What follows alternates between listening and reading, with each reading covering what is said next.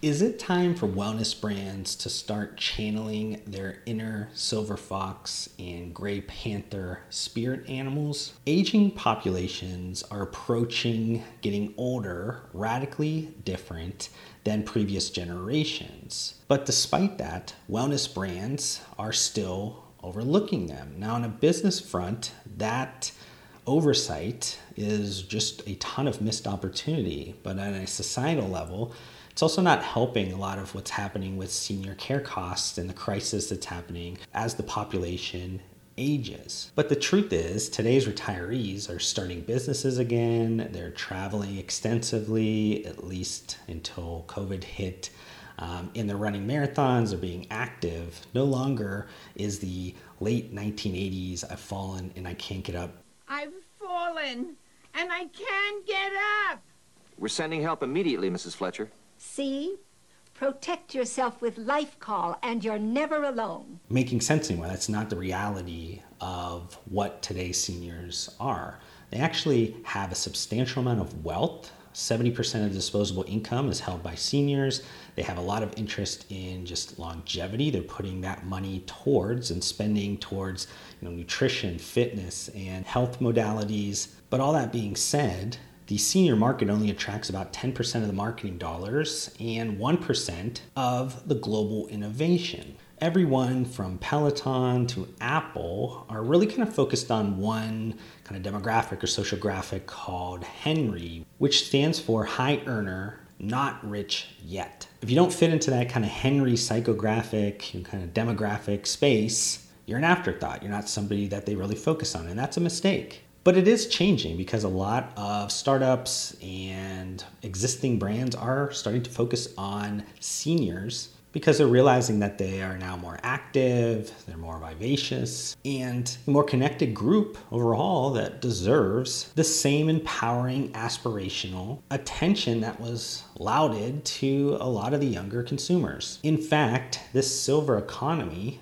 has brands racing to appeal to these older demographics. There is about 72 million US baby boomers, which are between the ages of 57 and 75 and 35% of the US population is aged over 50. Baby boomers also have 12 times the net worth. Millennials and baby boomers as a whole spend more than one half of every dollar that's spent in the US each day. Moreover, if you look at some of the ways that they are consuming things and technology and some stats around fitness, 70% of 50 to 64 year olds use social media daily, and 50% of those over 65 use a social media site daily. Consumers 65 and older in the year 2020 actually was the fastest growing e commerce customer grouping at 49% year over year growth. 81% of US adults age 60 to 69 and 62% of those 70 plus own a smartphone. And 20% of Americans 50 and older have some type of smart wearable device. Now, some of those stats that I kind of listed maybe have you scratching your head because it had me scratching my head a little bit. And it makes you start to think baby boomers and millennials are starting to mirror each other a little bit in terms of their lives, their interests, the way that they act. They're both adopting healthy lifestyles, and you're starting to see this in some like mirroring effect that's happening with some startups. If you look at like telemedicine and you look at like Hims Hers, which is a telemedicine company that provides a bunch of resources. They provide you access to a doctor to get prescriptions about maybe some taboo subjects, uh, both on men's and women's wellness and personal care subjects.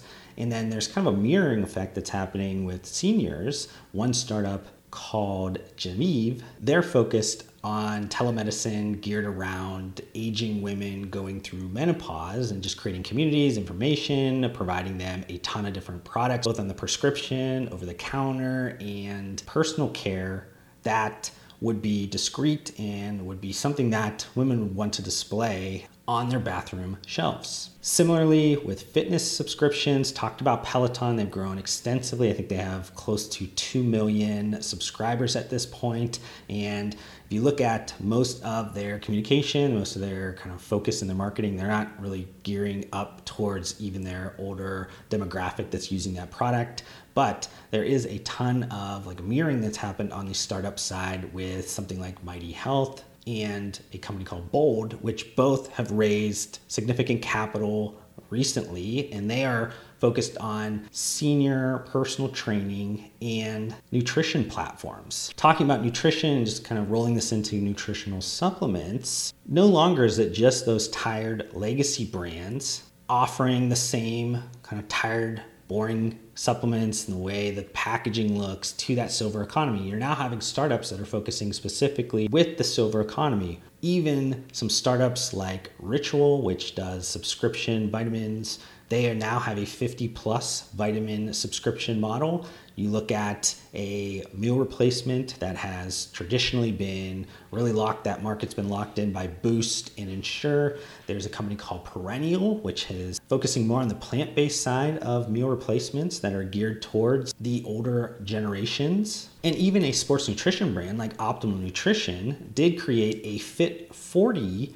lineup that is geared around very active 40 plus consumers and giving them some products that maybe have some added benefits that could benefit them as they continue to kind of push their bodies past the 40 year old age mark. Now, outside of these areas, the tech community and tech industry is they've been highlighting some different startups and creating some different solutions that hopefully will provide a ton of benefit to the silver economy, practical applications that are geared around virtual reality games that can improve seniors' cognition, bunch of home diagnostic kits to make sure that they have and have the ability to continuously monitor different health concerns, robotic assistants to help tackle the loneliness epidemic that's happening with seniors, and also just general digital communities that are focused on that silver economy so you can bring the right voices together to make sure that they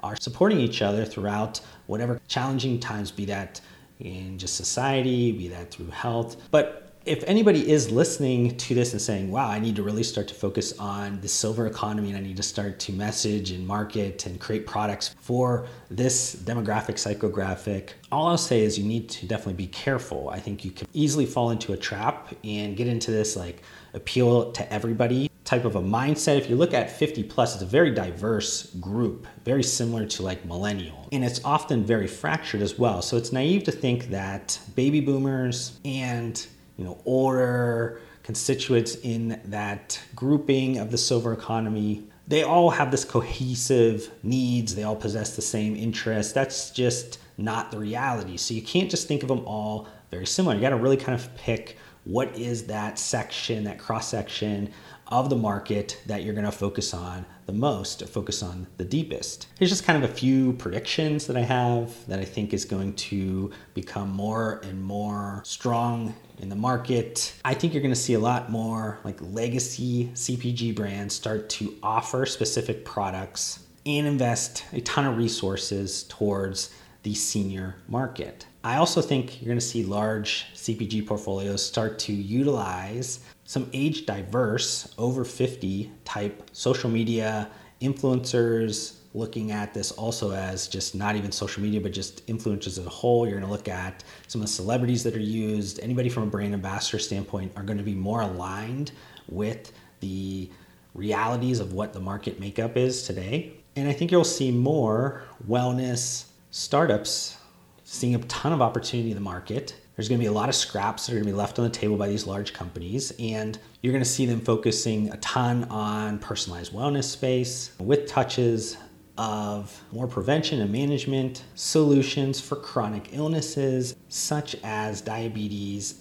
and heart disease. Just want to end some final thoughts on this video. As it stands today, the 50 and over crowd continues to be largely ignored by health, wellness, and nutrition companies. That is changing fast as companies wake up to the huge underserved market that has proven with their spending power and, kind of consistent spending power over the last couple of years that they are very much interested in longevity and they're willing to spend their accumulated wealth more and more towards trying to achieve a more healthy, balanced life. While you can't control that Father Time will continue to tick away, there are some elements that are controllable to you within the aging construct. And I believe that seniors will more and more understand that. And as older generations start to age and have a stronger base of all this wellness kind of mindsets, it will change the way that we look at the final third of our lives. And businesses